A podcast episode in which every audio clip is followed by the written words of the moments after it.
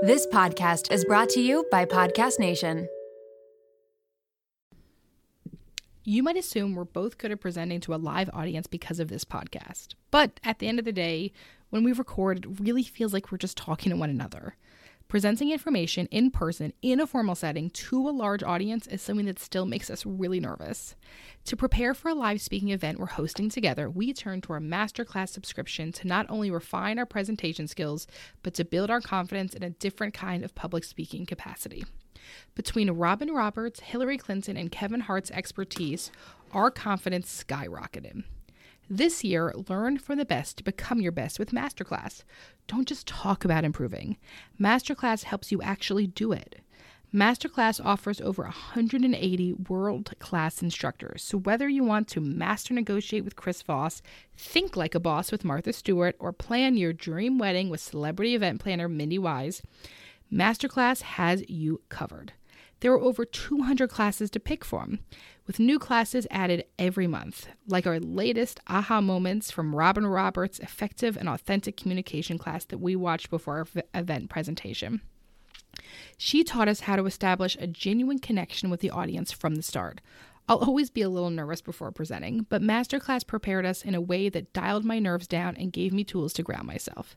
Plus, every new membership comes with a 30-day money-back guarantee, so there's no risk.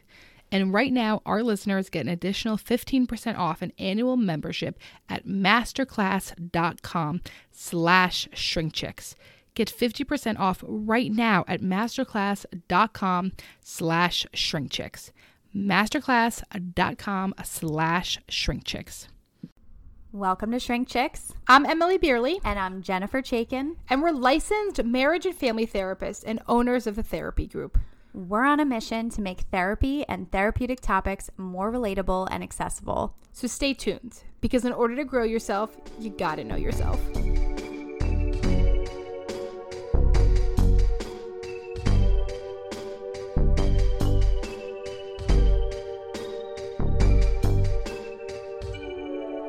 Welcome to Shrink Chicks. We are so excited to introduce our guest today, Rachel Bernstein.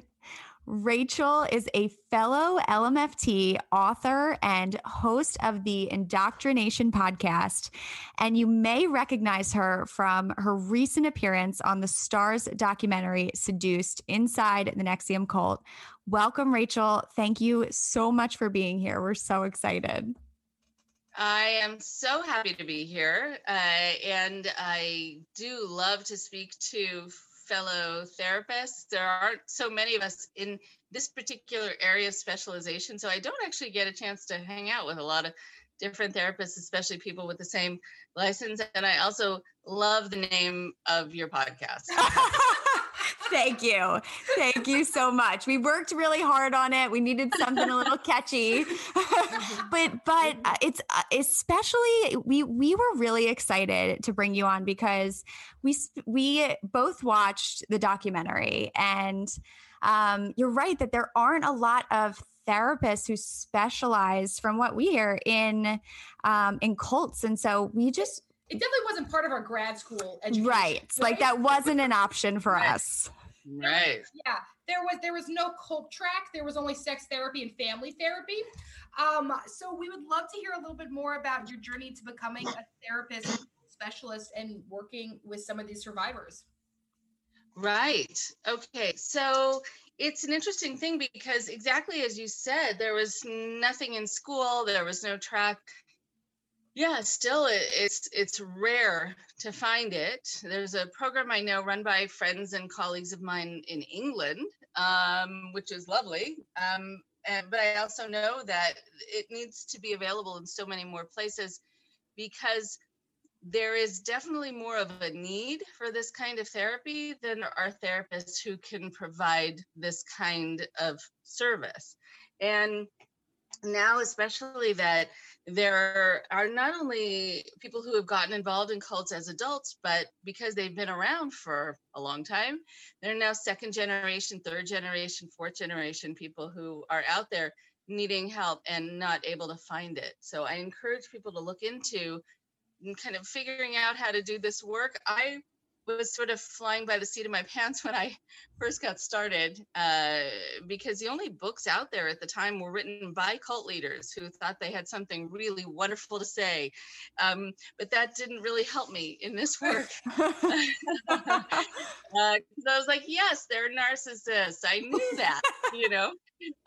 So I don't know how that's, you know, useful. But I think, I mean, it, you know, so much of what really prompted me to get into this was having a family member when I was in high school, having a family member who got involved in a cultic group, and we could see a sudden personality change and distrust of the family suddenly, and false accusations about us, and, you know, all of the stuff that cults do where they try to rewrite your history and make it so you should feel lucky to have found them so they can keep you safe from the world outside and everyone in it. It was very alarming. So when I went to college, and I by then learned about some cults and cults that exist on college campuses and under front names, I saw it. I saw it on my college campus. I thought, wow, this is real. And then when I went to grad school to become a therapist, I was at USC. And I remember being in a program, in a class where they talked about what would you provide your clients beyond the talking therapy? You know, would you get them involved in some adjunct kind of program, self-help group that might help them? And people were saying, yes, you know, I had gone to this and this was really helpful, but I knew this, the thing they were mentioning, was kind of destructive and took over your life. And I thought, wow, that's all people need to finally go to a therapist and have their therapist, you know, refer them to a cult. So I thought, all right, that's it. I have to do this. I have to figure out how. I have to learn. And I just decided that while I was going to meet with regular clients, and I still do, about 20% of my clients probably know nothing about this part of my life and the work that I do, because I just see them for, you know, whatever it is, sort of typical things. But as soon as I said, you know, yeah, I want to be out there helping people who have been involved in cults and trying to guide their families to interact with them, suddenly my clientele, they just kind of flocked in. And it's now consistently been about 80% of the work that I do. Wow. When you bring up this interesting point that we sometimes forget is like the power we have as clinicians, that if we make a suggestion, how much weight that carries. Yes. And how incredibly dangerous that could be. Yes, right. And, you know, hopefully we'll have time to even talk about this, which is a very trippy thing. I have worked with a number of people who got out of relationships with therapists, with their own therapists, where the therapist took over their lives. Oh, my God. And became their cult leader. And, and I run a former cult member support group every other Wednesday night. Now it's online. But someone in the support group talked about her fear of coming back into a therapeutic setting and also a group setting, because if you didn't make a commitment to come to every group, which was a few times a week in her group, you were talked about, you were defamed, you were shamed, you're not making a commitment to this work, et cetera. It's very culty. And you couldn't make one decision in your life without the therapist giving you permission or telling you what decision you should make. And so it was, it's very scary for a lot of people out there to go back into a therapeutic setting once they've been in a therapy cult. And there are those. Wow. Yeah. Like the, you know, NXIVM, for example, you know, it looked like it brought a lot of people in with the kind of self-help aspect. And it's, you know, just as you're talking about that, it's so interesting, like that the way in which to heal, right? I mean, as we talk about is like going to therapy, and how, like, does that ever feel re-traumatizing for them, going back into therapy or self-help in some way with that kind of fear? Yeah, it's re-traumatizing. I give them so much credit for taking that risk. for saying, you know, at some point, I'm not going to let this bad, quote unquote, therapeutic or really non-therapeutic experience affect my ability to get the help that I need now. But it takes some time.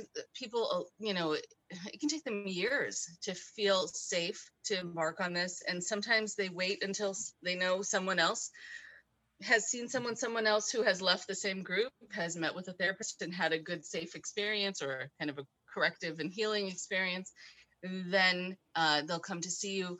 But yeah, there is a real fear that somebody is going to be in that position of authority who they're going to trust, who is going to abuse that trust. And that also they are not going to be able to remain independent from that person's control and have their own thoughts and or be able to disagree, be able to stop when they want to, you know, that they're going to give over a sense of agency. They're going to give over their independence as soon as they're in that therapeutic relationship, because that's what happened before. And they don't yet know what to watch out for. So what I start by doing is telling them what to watch out for. And I will tell them, if you see that happening, or if you worry about that happening with me, tell me, or leave, please leave. Like, yes, yeah. No, right? The door's open. And especially on Zoom, just turn off the computer. Close the computer. Well, but right. I mean, the reason that most of us show up to therapy, show up to some type of self-help thing is we're looking for identity, right? And it's the very thing that people lose in a high controlled situation, and how much influence we have as therapists in helping people discover and sometimes shape their identity, and how when someone has lost their identity, they can make anyone into a guru, right? Like this idea of like how much power we have as clinicians. There's lots of times we make mistakes. We say wrong things all the time. Mm-hmm. You know, it's important for our clients to hold us accountable for that. Anyone else feeling like the mental load of making dinner, the planning, the shopping, the prep, figuring out the timing? It's a little heavy to carry, huh? Same. That's why I am so grateful for Hungryroot. The food quality, simple recipes, true tastiness, and delivery right to my door is truly a game changer.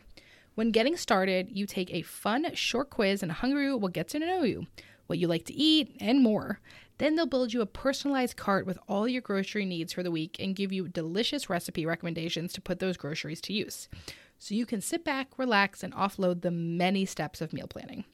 Each order is fully customizable, so you can take their suggestions or choose anything you want. They've got fresh produce, high-quality meat and seafood, healthy snacks, smoothies, sweets, ready meals, kids' snacks and meals, vitamins, supplements, much more. My favorite item from my latest box was the honey citrus chopped salad, lemon pepper chicken, and the 4-cheese tortellini. You gotta try it for yourself. Everything from Hungryroot follows a simple standard. It's gotta taste good, be quick to make, and contain whole trusted ingredients. Right now, Hungryroot is offering Shrink Chicks listeners 40% off your first delivery and free veggies for life. Just go to hungryroot.com/shrinkchicks to get 40% off your first delivery and get your free veggies. That's hungryroot.com/shrinkchicks. Don't forget to use our link so they know we sent you. Did you know that billions of plastic hand soap and cleaning bottles end up in landfills every year? I used to contribute to that waste, constantly buying single-use plastic cleaning products without giving it much thought. But then I discovered Blueland, and it has been a game changer. Blueland has helped me eliminate the need for single-use plastic and the products I reach for the most. They are reinventing cleaning essentials. Their approach is simple yet revolutionary. Refillable cleaning products with a sleek design that not only looks great on your counter, but also reduces plastic waste significantly. What I love most is the convenience. With Blueland, I never worry about running out of cleaning supplies or lugging bulky bottles from the store. From hand soap to toilet bowl cleaner to laundry tablets that each smell incredible, all Blueland products are made with clean ingredients you can feel good about. I was blown away when I received my first Blueland order. I immediately filled the bottles with water and their tablets, which was so easy to try everything out. And the ingredients are clean, the scents are refreshing, and the packaging is just so cute. Blueland is trusted in over 1 million homes, including mine. If you you're ready to make a positive change for the planet without sacrificing cleanliness or convenience, Blueland has you covered. Blueland has a special offer for our listeners. Right now, get 15% off your first order by going to blueland.com/shrinkchicks.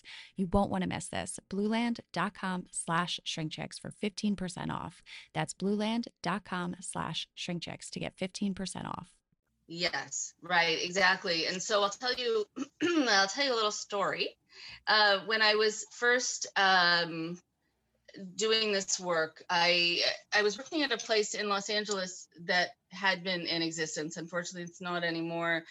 Through actually Scientology pressuring the agency to close for. Anyway, it's a long story, but Scientology has closed a lot of places through threats that could be resources to people out there, unfortunately. But in any event, I was working at this place while it still existed. It was called the Cult Clinic. It was in Los Angeles. It was part of Jewish Family Service. And I was asked to run a former cult member support group. And it was actually quite big. In fact, there were some current Scientologists who wanted to get into the group, saying they were former Jews or former something else. And so they could be in this former cult member support group. And I said, no. And then they tried to bring me up on charges of religious persecution. And that's why I wouldn't let them in. They just, they've been in my hair this 30 years. Wow. But in any event, here I was. The ink was basically still drying on my license. I kind of didn't know what I was doing yet. Like, a lot of us have this sort of imposter syndrome, which I think shows some humility when we first start this work, where we're thinking, why did you come to me? Like, I don't know how to help you, but like, give me a couple years, So I think it was hard because here I had this group of former cult members who were nervous, who were asking me questions like, is it okay if we get up and we leave? Are we going to be talked about when we leave? Are we going to have to wait to, again, make any decision in our life until you give us permission? No. But after the first group, I remember going back to where I lived at the time and thinking, wow, it's really funny to think about it. I thought, I'm really good at this. I mean, here they were all agreeing with me.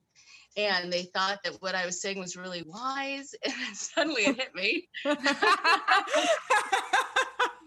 then, oh, right. Okay, got it.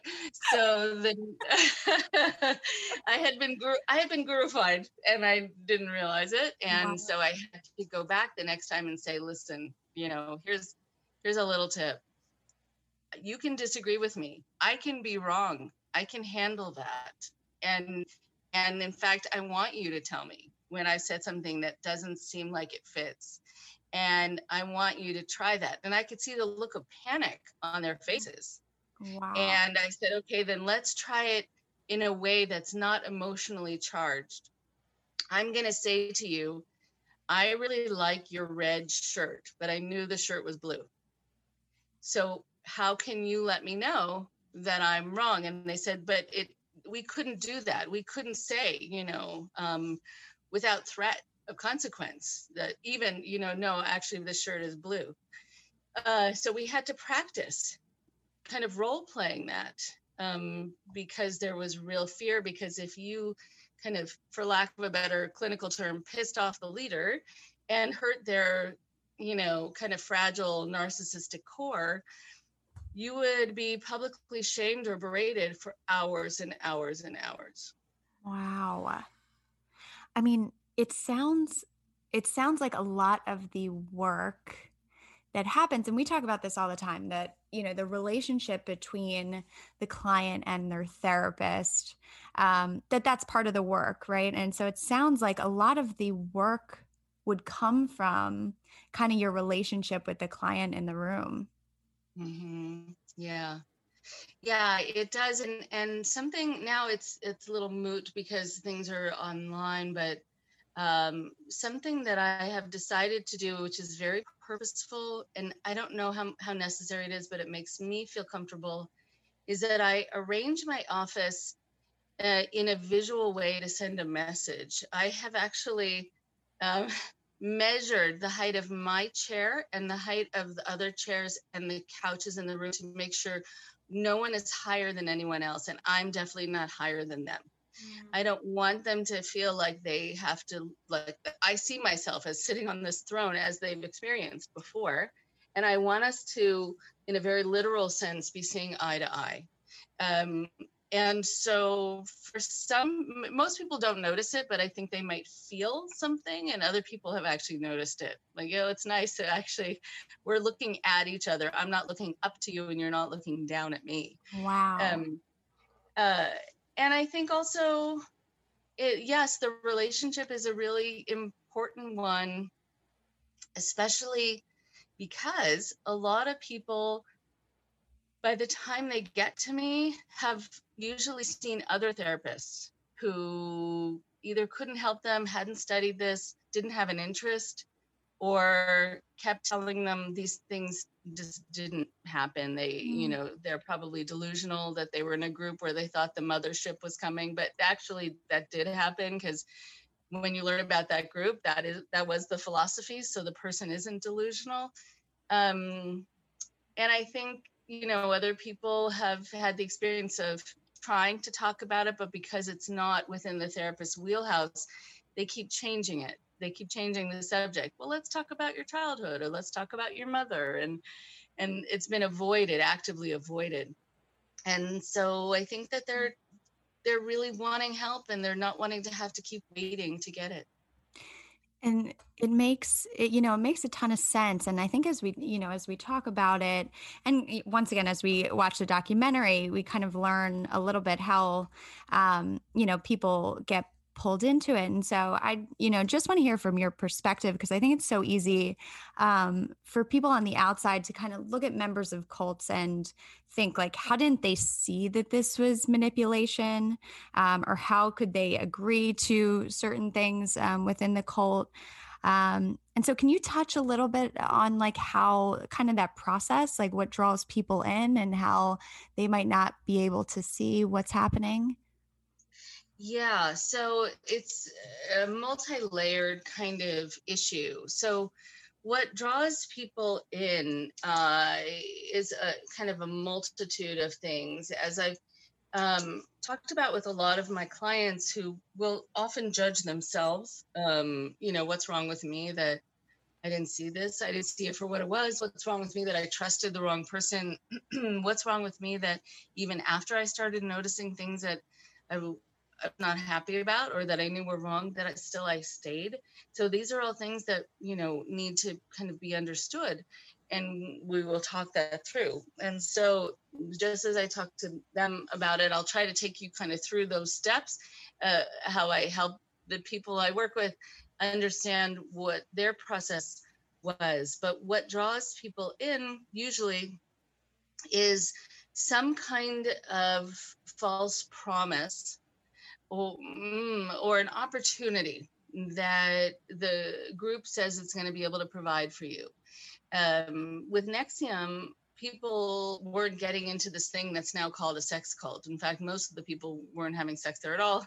And that's why it's a shame that that moniker the media has given it is shaming.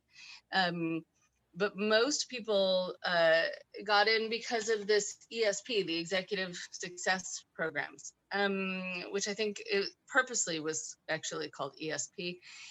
But still, they wanted to have success in their lives or get over the things that were blocking them from having success. And a lot of them had good business acumen and wanted to keep working on that.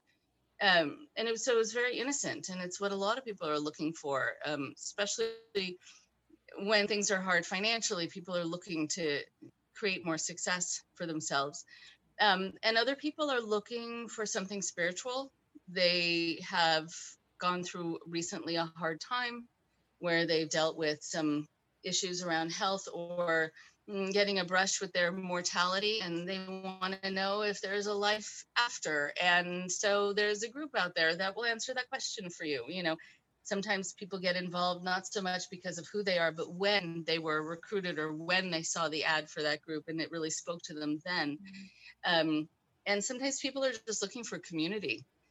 because a cult, even though there are some one-on-one cults, most cults will give you Insta community. And these are all people who are like me. And we all now speak the same language because cults have their own lingo. And that means sort of we understand each other. And so that feels really nice. It pierces isolation, which a lot of people are experiencing now. And that's unfortunately why cults are doing so well right now.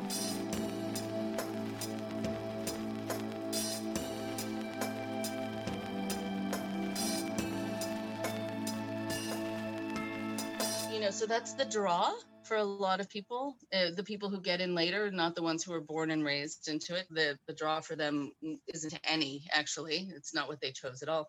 It was just kind of inflicted on them. But once you get involved, you are made to keep your blinders on.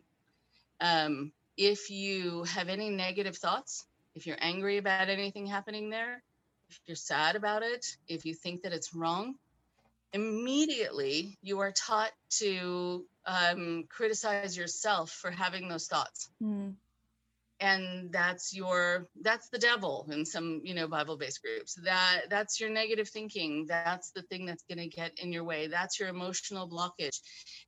We can help you with that. So you really think that whenever you're taking in kind of the evidence of your senses, which usually kind of guided you in a good way and let you know there was danger here. Well, within a cult, they will tell you when you have that experience or that reaction, that just proves how much more you need them because you're having those thoughts. It's very trippy right from the start.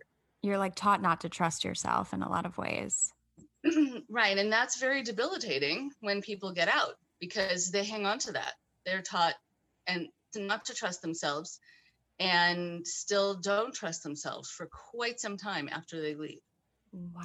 So for you, someone who has worked so much, I'm so interested to know, do you think people like, we'll call it whether it's a Keith Raniere or any other cult leader, do you think their goal is to start a cult, or do you think it evolves over time and they're like, oh crap, look what I could do here? Right. So it's a great question because I've seen a couple of different ways that cults have started. With some, and I've met a couple cult leaders, which has been really interesting. And so you get a sense of them and what they're up to, or if they're up to something or not, to a certain degree. Okay, so there are kind of three different cult leaders, kind of the prototypes that I've noticed. One is this kind of very innocent person who really has some kind of pathology, who really believes that either that they have a magical power or that they can commune with people or ancient spirits or whatever else, and they hear them talking to them, and people jump in to that kind of group and that group think and that philosophy or that theology as kind of a folie à deux, right? A shared psychosis. And so that doesn't mean that those groups end up in being fine just because it's more innocent, because you still have groups like Heaven's Gate, like in San Diego, where that was the case, but they ended up killing themselves to go to the mothership, which is the reference that I used before.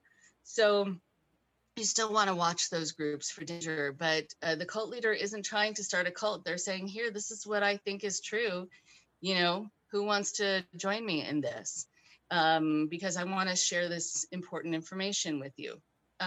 Then you have the people who start out kind of just wanting to be street preachers or teach a class or run a yoga studio or whatever else. But they find about themselves that people happen to listen to everything they say. And they feel like Pied Pipers, and they suddenly have a sense of their charisma, and they're kind of fascinated by it, but also really drawn into it and start to like it way too much and start to use it. And those are the ones who morph over time and become kind of more drunk with their power. And the more that happens, then the more cult-like their group becomes. And so they transform the group from something innocent to something not innocent at all. Then most of the cult leaders are starting a cult and they know what they're doing. They've studied it. You'll find, you know, on their bookshelves and now probably just on the internet, but they've studied other people who have run cults. They study totalistic leaders. They study people who have done hypnosis on large groups of people and how they did it, how they drew people in and lowered their defenses. And so they know what they're doing from start to finish. And those are the ones who are, in my book, totally reprehensible. Those are the Keith Ranieres of this world. Wow. Wow. We did an episode a few weeks ago about narcissistic personality disorder. And mm-hmm. I think it's just so, I don't know what the word is, like fascinating that like people, there are people who know what they're doing and that they hurt other people knowing that they're hurting other people. Well, and they get a satisfaction from it. Yeah. Oh yeah. Yes. It's chilling. It's chilling. When, yes. Right. Yeah. I mean, you know, it's like hanging out with someone at a party and then you realize afterwards they're a serial killer, right? You're thinking, yeah. Oh, like, you know, you want to take a shower. You're like, you were so close to just sickness and awfulness and you didn't know, you know, because they were charming. So that's how a lot of people feel now who have left groups like NXIVM and other groups like it, where they think, you know, I sat and hung out in a room with someone who was doing some horrible things and also was intending to do even more horrible things, but seemed so benign and lovely and had this nice smile and seemed to care. And so I didn't notice the evil under the skin. And it is really awful for a lot of people who realize that after. But yeah, you know, narcissists, the malignant narcissists who I come across a lot in this field, they love inflicting pain. They love pulling people away from their lives. They love causing their families and friends pain by making them make kind of a show of allegiance to them by saying goodbye to their family and friends or accusing their parents of abuse. So it's easier then, or convincing them that the parents have abused them, so it's easier to say goodbye to them. They also, unfortunately, love causing people within the group to inflict... oops, sorry. Who is that? Oh man, it had something to say about what I was saying. Sorry about that. They needed to get a comment in. Yeah, right. Exactly. That this pisses them off. Also, clearly.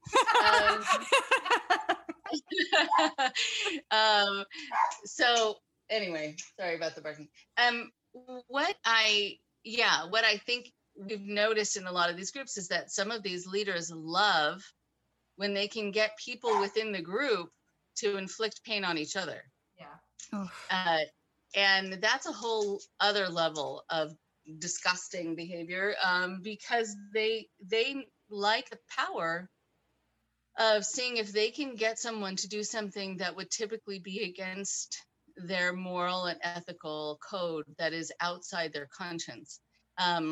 And how do you get someone to do that? You usually will get someone to do that by feeling like that's a way for them to show that how much they're devoted to you and how much they want this to work. And this is, you convince them this is the only way all this hard work and devotion they put into this is actually gonna work by showing that they're able and capable and strong enough to do this. That's one, to show allegiance and to show bravery. And the other way they usually get people to do this is by convincing them that this is going to be for the other person's benefit. And this is going to help them grow and be stronger in some way. But unfortunately, you have these lovely people who leave these groups and feel so much shame and so much worry about themselves that they were able to be pushed to do these awful things or to let awful things happen to other people. And they knew that was happening and they didn't do anything to stop it because they were kept from being able to stop it. So what would be your advice? What would you say, like if someone said to you, how do you really recognize emotional manipulation and abuse? Because really this amount of manipulation, coercion, control, to me, that's what I have understood as the pillars. I'd love to hear your thoughts on that. Right. Okay. So one more time, I just want to make sure I got the question so we can edit out this part, but what just say that one more time. So you have it. Well, so I'm interested to know, like, you know, if someone had come to you and said, how do I know, right? How do I recognize emotional manipulation and abuse? Because I think there's people that are concerned, and I think people can, whether it's with their therapist, right? Like, well, my therapist says they care about me and I pay them to see them and I see them every week and they know all this stuff about me. How would I know? Mm-hmm. Right. Okay. So when I am working with people, I can sometimes tell and sometimes not right away that they have been involved in a cult or they've been taken over in a certain way. A lot of cult members have an outward persona that's a very practiced persona where they come across like they're fine. They've learned to be fine to the outside world. The cult leader will usually push people to seem fine because they want to keep getting away with what they're getting away with. And so if the people in the cult look awful and look bedraggled and worn out and that clearly they've been abused or neglected, then that's going to make people be suspicious of the cult. So they have a very kind of strong, everything's fine, kind of outward way of approaching people. And so sometimes you don't find out right away that someone has been through something. It's only until they feel safe sharing that part of themselves that you'll start to see that they're actually very jumpy and kind of panicky, very worried about how you feel about them. Very worried that you're upset about something that they did and you have no idea what it even is, only because you're not wired in the same way that a narcissist is. So you're not injured by the same things and you're not as sensitized to the same sorts of things. So when I notice a client will call me or email me in between sessions and apologize for something, I will have a sense of it. Wow. They're just really, really worried and they want to make sure I still like them. And when I say, I don't remember what happened, they will at first see that as a test, which also is a sign that I'm not believing them right away. And they still have to work harder to apologize harder, which is usually what a cult leader will do. And if I say, I honestly don't know what you are referring to, or I do know what you're referring to, and there was no problem with it at all, not to worry. They will sometimes still cancel their next appointment because they can't deal with what they're sure is going to happen to them when they come to see me. There are sort of these markers. I've also noticed people will sometimes, if they come to the group when I had them in my office, if people show up late, which was never allowed in cults or in therapy cults especially, and you'd be berated for it, I will sometimes see my call light going on a couple minutes after the group starts, and then it will go off. Like the person is not sure that they're ready to let me know they're there, but that they arrived late. Mm. And then I'll see it go on again, like they're thinking they can trust, and it goes off. And that's how I know, you know, it gives me a sense of what they've been through. And I think also when people don't feel deserving, they leave really taking on this sense that the reason that they, let's say, left the group or were kicked out was because they're not worthy of being there. They have abandoned the mission. They let down the leader. They let down the world, you know, all these things that are used to kind of keep people in. And so you'll see them doing a lot of self-sabotage because they really don't feel worthy at all of anything good. So again, there are many things to look for, but these are the things that I notice most often. I really fun fact about me that you might not know is that if I let my hair dry natural, it is a frizzball mess, which is one of the many reasons I absolutely love Prose. I truly never thought that I would be able to embrace my natural hair texture. Ever since I switched to a custom hair routine with Prose, I've noticed so many benefits. Less frizzy hair, yes, but beyond that too. My hair is shinier, healthier, and so much more manageable. Filming the podcast every week makes checking out my hair unavoidable, and I have felt so much more confident on camera thanks to Prose. Prose is made for people, not hair and skin types. Personalization is rooted in everything they do. The custom shampoo and conditioner combo, plus the hydrating leave-in conditioner and hair oil, keeps the frizz at bay. It also makes for the smoothest blowout. People keep asking me if I got my hair cut or went to the salon, which is, of course, the highest compliment. Prose isn't just better for you, it's better for the planet. They're certified B Corp, cruelty-free, and the first and only carbon-neutral custom beauty brand. They even have a review and refine tool which learns from my feedback and adjusts my formula to keep up with the seasons and changes in my life. I used this feature when I moved to my temporary house in New Jersey back to my house post-construction project in Pennsylvania. Environmental factors like water source is something that Prose takes into consideration with their customization. So it was very cool that I had the ability to update my location.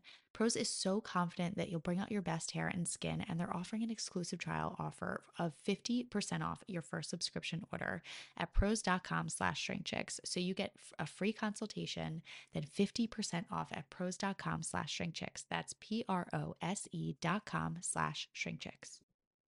I am thrilled that the weather is finally warming up here in Philly. I went to switch out my closet the other day from my fall winter wear to my spring summer wear and noticed that I very much needed a refresh. So thank goodness for Quince that allows me to update my wardrobe for the long haul without spending a fortune. Now I have a lineup of timeless pieces that keep me looking effortlessly chic year after year. I refresh my closet with the high-waisted linen shorts that come in multiple colors and patterns, the comfiest cotton tees, and my latest favorite, the smocked mini dress. And don't miss out on their accessories. Quince has the coolest sunglasses and 14-karat gold jewelry to complete any look.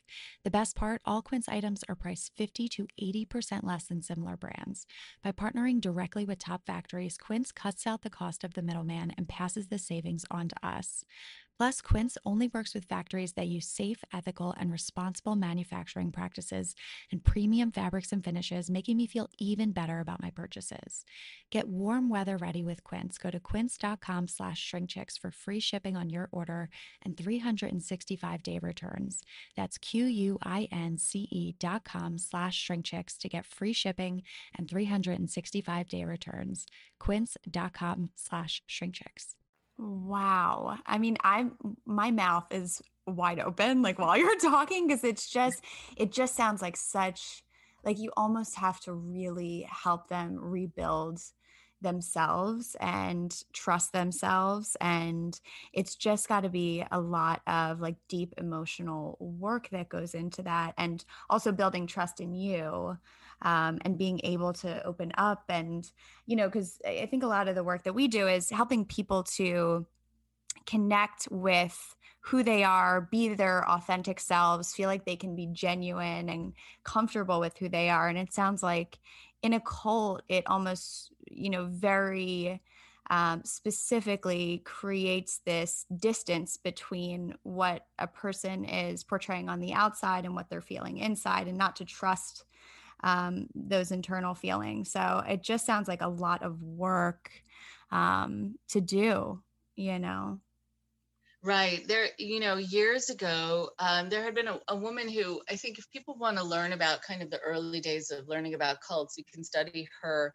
She passed away a number of years ago. She was wonderful. Her name was Dr. Margaret Singer, and she was a professor at Berkeley, UC Berkeley. And she studied a lot about manipulation and coercion. She studied POW camps and where people were controlled en masse.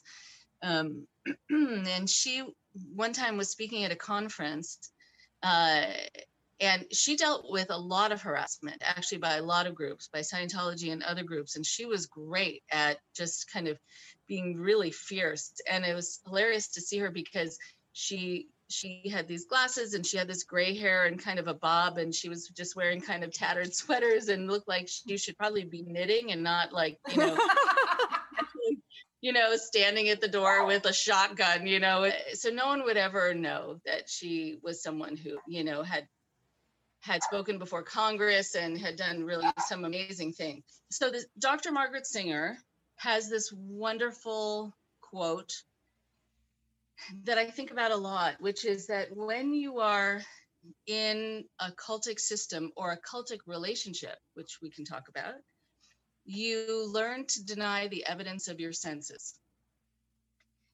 And it is highly disorienting. Mm. So you ignore the thoughts in your mind because these are thoughts that are not of the same caliber as the cult leader, or you learn to, and so, you know, you'll dismiss your thoughts and wait to find out what you're supposed to be thinking. You will ignore the sensations in your body, being incredibly tired, being sick. Doesn't matter if you're sick in a cult. You still have to work. You still have to be showing your devotion. If you're feeling hungry because you just haven't eaten, well, that's a spiritual hunger. And so you need to fast for longer to show that you can get past that. But I think the hardest part is that you're also supposed to ignore all of your emotions in general. So if, again, something happens where a boundary is crossed, where something happens to you that really shouldn't be happening, you are not to be angry about it. You're not to be upset. You're not to be hurt. You are supposed to be fine or grateful. And that makes people really dissociate from themselves. And then coming out of a cult, they have to find a way to kind of merge themselves back and reconnect with their kind of their core. And that takes some doing. I can imagine. Yeah, I can imagine that taking, especially because that's like the pinnacle of, you know, getting people to follow this, is to disconnect or to not trust themselves in a lot of ways. And I know that earlier you said you had a family member who was in a cult, and you recognized that their personality was changing. And, you know, I know we talk a lot about other people needing to come to conclusions on their own, and that we, you know, can't see a future for someone that they can't see themselves. And so what would you suggest to someone who might have a family member or a friend who is involved in a cult, or they see is involved in a cult? Like, how do they get through to that person? What's your experience with that? Yeah, so I think there's a way to do it that is counterintuitive. So that's why it's good to get some guidance on this. A lot of family members, parents, have responded in a way that was a very natural way to respond, but it's a way that parents and friends fall into a trap that's been set by the cult, and which I'll explain. So when you realize that someone is involved in something, or you find out that all the different changes that they're going through have to do with either someone they're dating who has taken over their lives, taken over their minds, or that they're involved in a group that's taken them over and has changed the way they talk, the way they think, what they believe, how they look, how they dress, whatever else, who they trust, who they don't trust. And of course, only the people in the group and the leader are the people they trust anymore. People will usually say, I think you're in a cult, and or this is really scaring us, and you need to stop doing this, and we need to somehow find a way to keep you away. And so that is the very, again, natural response, but that's also falling into a trap. So the cult has usually from the beginning taught people that the world is very black and white. And so the people who are in support of you will be the people, and the people who love you are the people who will support you doing this. People who, even if it hurts them and even if it pulls you away from them, they will understand why you're doing this and be fine with it. And if they're not, they don't love you. And if they're not, they haven't really taken the time to understand you. And if they're not okay, they are being selfish. They're trying to control you. They're the controllers. They're the ones who are abusing you and keeping you from having the life and the freedom that you could be having. Now, of course, we know how, you know, there that line with people jumping in to try to protect you, that a cult leader will say that, well, those are the people trying to control you. I mean, it's dripping with irony. Right. And so a lot of people will say, you know, to their parents, they've learned to say certain things like, you just can't support my ability to make choices for myself or my free will. And again, an ironic statement, because once you get involved in a cult, you actually forfeit your free will. And the problem is that parents, they're also often ostracized and judged and for if they say that their child has gotten involved in a cult, that will usually be seen as a mark of their parenting, which is a very unfortunate thing. So just as it's an isolating thing for people who have left cults, it's very isolating for the family and friends of people who were in cults, because immediately they're judged. And it's awful. But I think what family and friends should do that's different is that they need to not give their opinion of the group.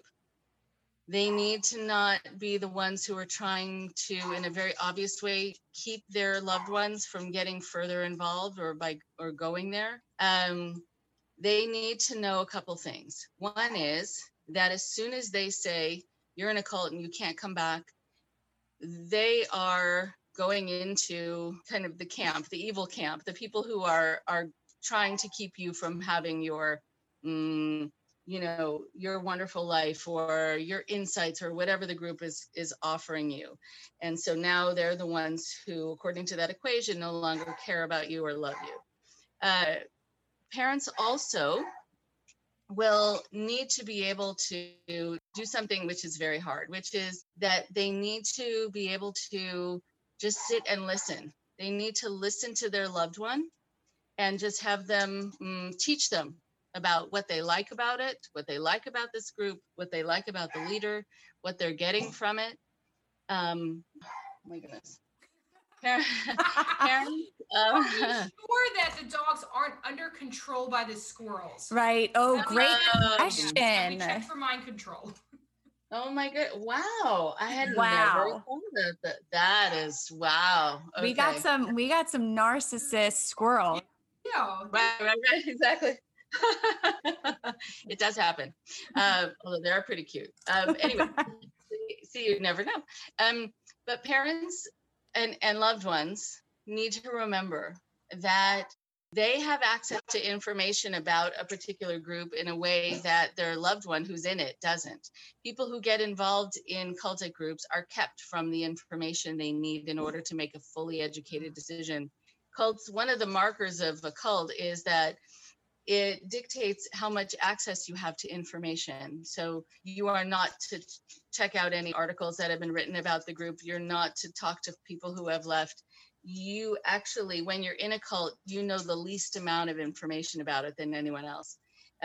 So here for parents to have their child come and talk to them and teach them about what they know, the parents will know that they have the backstory and they know much more about this group than their child does or their loved one. But just, they want to be able to have a conversation that is as stress-free as possible, where there's no arguing, where there's no disagreeing, where there's just listening. And in that way, they don't fall into any trap. They remain safe people to talk to, and because there's no tension. And there's also an important thing that happens in that moment where you show an interest in what your child is interested in. And you also learn what this why this speaks to them, why they're interested in this. So just do a lot of listening. And then after a while, what you want to do as a loved one and a parent is you want to connect with other parents who are in this situation, fellow loved ones, and there are many. So you're not alone and you won't be judged. People will understand. And then parents need to be able to start changing the conversation. And so that's something that I will often guide parents to do, where they will say, listen, you know, I was really thinking that this was a cult, but I could be wrong, because, you know, what I've learned is, well, here's the definition of a cult. And so I'm really happy, after they delineate all the different characteristics, I'm really happy that's not what you're involved in. Now, the list is something that absolutely fits the group that they're in and absolutely describes everything that's happening there. But they give their loved one an out where they don't have to feel criticized. The parent can be wrong. And what you want in that moment is for there to be some cult education. And then for that loved one to go back to that next meeting or that workshop or the compound and see it for themselves. Mm. And once people start to see it for themselves, it's much easier for them to kind of disengage and disentangle because they don't feel they're being pulled out. So they're not going to kind of dig their heels in and need to somehow prove, oh, no, this is fine. So I think a lot of what I do for parents and loved ones too is to have them talk to their loved one as much as they can and keep communication open by saying, you know, you deserve to be treated in the following ways: with respect, with having a voice, with having a say, with having your goals supported. And you seem so happy in this group. You know, it might be that really here your goals are supported and people really see you for who you really are. They love you for who you really are. And that, you know, that is not something that ever happens in cults, that people are respected for who they are and loved for who they are. But again, what a parent isn't doing is they, you know, they aren't saying, you know, this cult leader doesn't care at all about you, and this is a cult, and you know, how come you haven't seen it for yourself? And we can see it, and we raise you to be someone who, you know, could tell if you're being manipulated, and these people are awful, because that's just going to push your loved one, especially a child, right, further in. And so if you just highlight how you are really hoping they're being treated, because that's how they deserve to be treated, because of how great they are and wonderful they are. Again, you're doing a really kind of showing them actually what they're not getting in the cult, and also what they are getting that is really wrong. And so it's planting seeds. Yeah. It's not pushing and pulling and fighting, arguing, disagreeing. It's just planting seeds. And you hope that they germinate. And if they don't, and time is passing and you think they're in a dangerous situation, then you start working on an intervention if you can. And that's the next thing. But I think these mini interventions are the first line of defense. That's where you start. That's amazing. Rachel, that's unbelievable advice. And also helpful advice that I think can be brought into a lot of stuff when we talk about people, right? Right, like relationships. Well, yes, if they're in an unhealthy relationship, with substance, right? Like of how to not attack someone and how to meet them where they're at and try to listen and create that safety for you to be a place. I mean, right. Yeah, it's so interesting you said that, because just the other day, someone was saying to me, you know, I am fine with, I mean, she was taking some pills for a lot of different things. And she said, it doesn't control me, I control it. And I said, that's really great. And I use some of these similar things. And I said, because if actually you were having an issue with addiction, there would be no shame in it, because it happens. It just means that chemically you are being kind of triggered inside your system, which has nothing to do with, you know, your ability in this life and your strength and the kind of person you are. We're just talking chemicals. And also, if it were something that were taking control of your life, then you would probably feel like you couldn't make it through the day without it, or you couldn't show up to whoever's house without being on it, or that you would imagine if you didn't have it on you in your wallet or your purse that you would start panicking. But, you know, it sounds like, you know, those things aren't happening, and they are. Right. But if they are happening, then you might just want to look at it differently and see what you can do about it so that it doesn't make you feel dependent on it, because I would hate for it to have that power over you. So here's the info, take it or leave it. Hope you take it, but decide for yourself. That's amazing. All right, Rachel, we have one final question for you. Yeah. Are you ready? Drum roll. Okay. Most of us, when we're becoming therapists, it's because we want to help people. We want to do research, or we want to teach a class, or, you know, we just want to sit in a room with someone. Things become a little different when you start to get noticed, right? You're also taking on something that could, in some ways, make you a target, right? Going against cults, speaking out, helping people. So I'm wondering for you, what was it like being featured on this Seduced documentary in sort of this high profile way that put your name out there? Okay. So it's an interesting thing because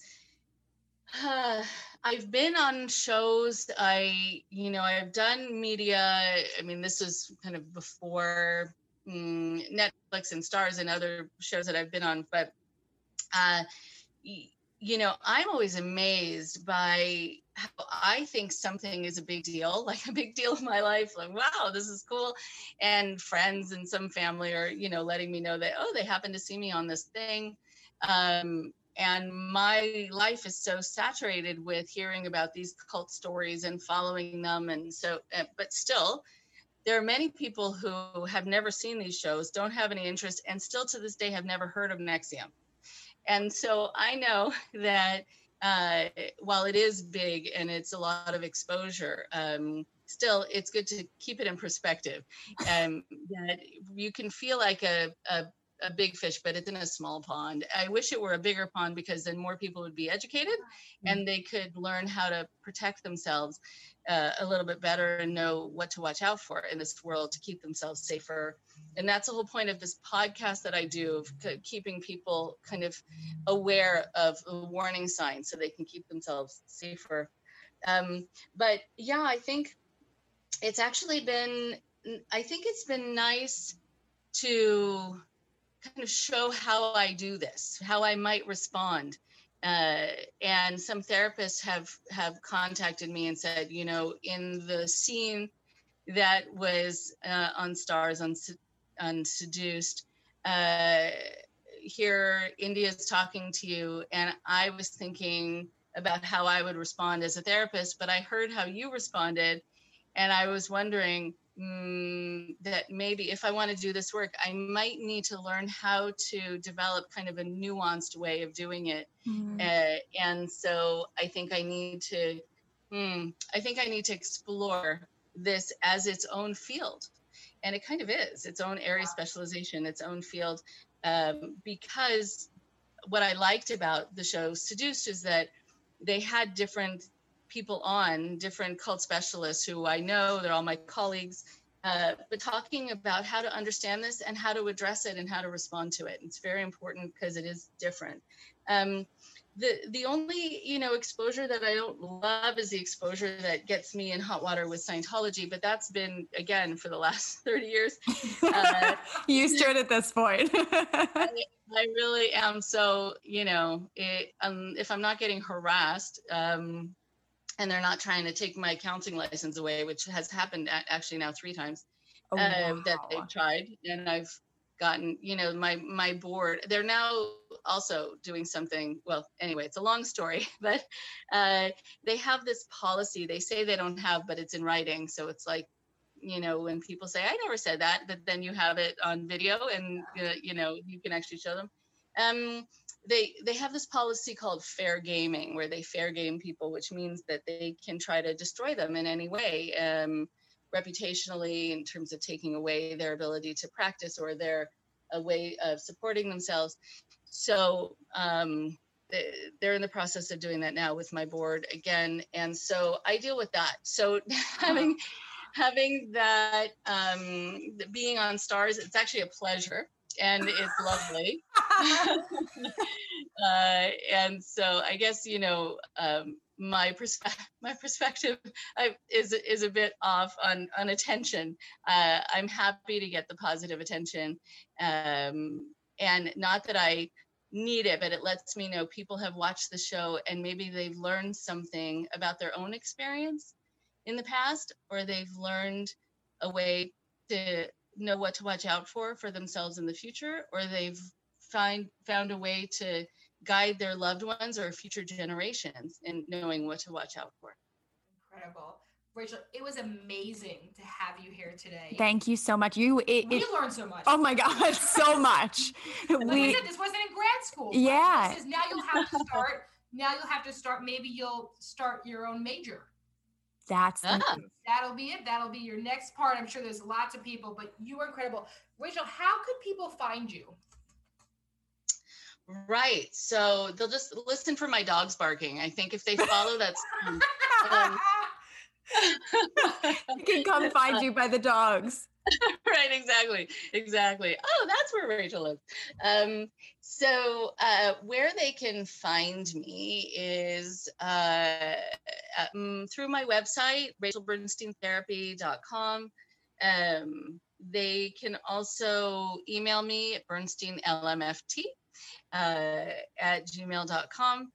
And through my podcast, The Indoctrination Show, and indoctrinationshow@gmail.com is a place to email me there, or they can just listen to the show weekly if they want to hear other people talking about their experiences.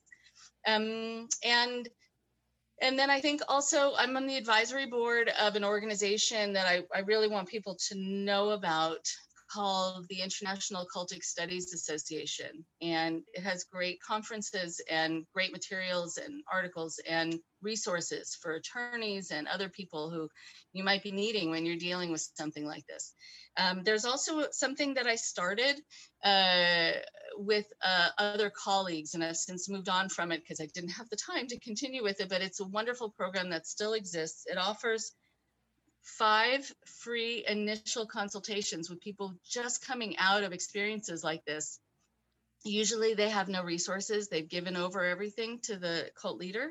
And it's called Stronger After. You can find it online, Stronger_After, and let them know you don't have the funds, if you don't have the funds to seek out counseling, but you want some initial help just to help you land safely back in the world. It's a great place to check out. Absolutely. And we're going to link all of that on our social media. So check us out on social media. We will link all of these things. Rachel Bernstein, listen to the Indoctrination podcast. Check her out on Starz documentary, Seduced: Inside the NXIVM Cult. Rachel, thank you for being here. Thank you so much. Amazing. My pleasure. And thank you for doing this work. I love that you're doing it. And it's been a total pleasure to talk to you and to get to know you. Thank you so much.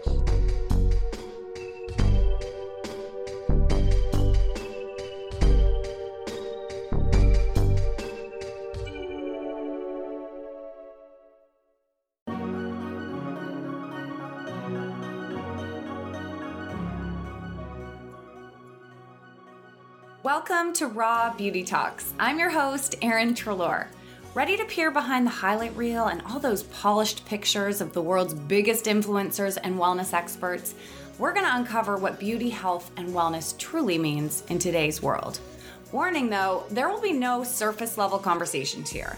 As someone who really struggled with disordered eating and negative body image, after trying to check all those be healthy boxes, I became a health coach because I'm passionate about redefining health and wellness so that it's less about the weight on the scale and more about how we feel. I truly believe how you feel on the inside reflects out into every aspect of your life. So if you're ready to go below skin deep to tap into a whole other level of wellness, you're in the right place. Let's pull back the curtain for some raw beauty talks.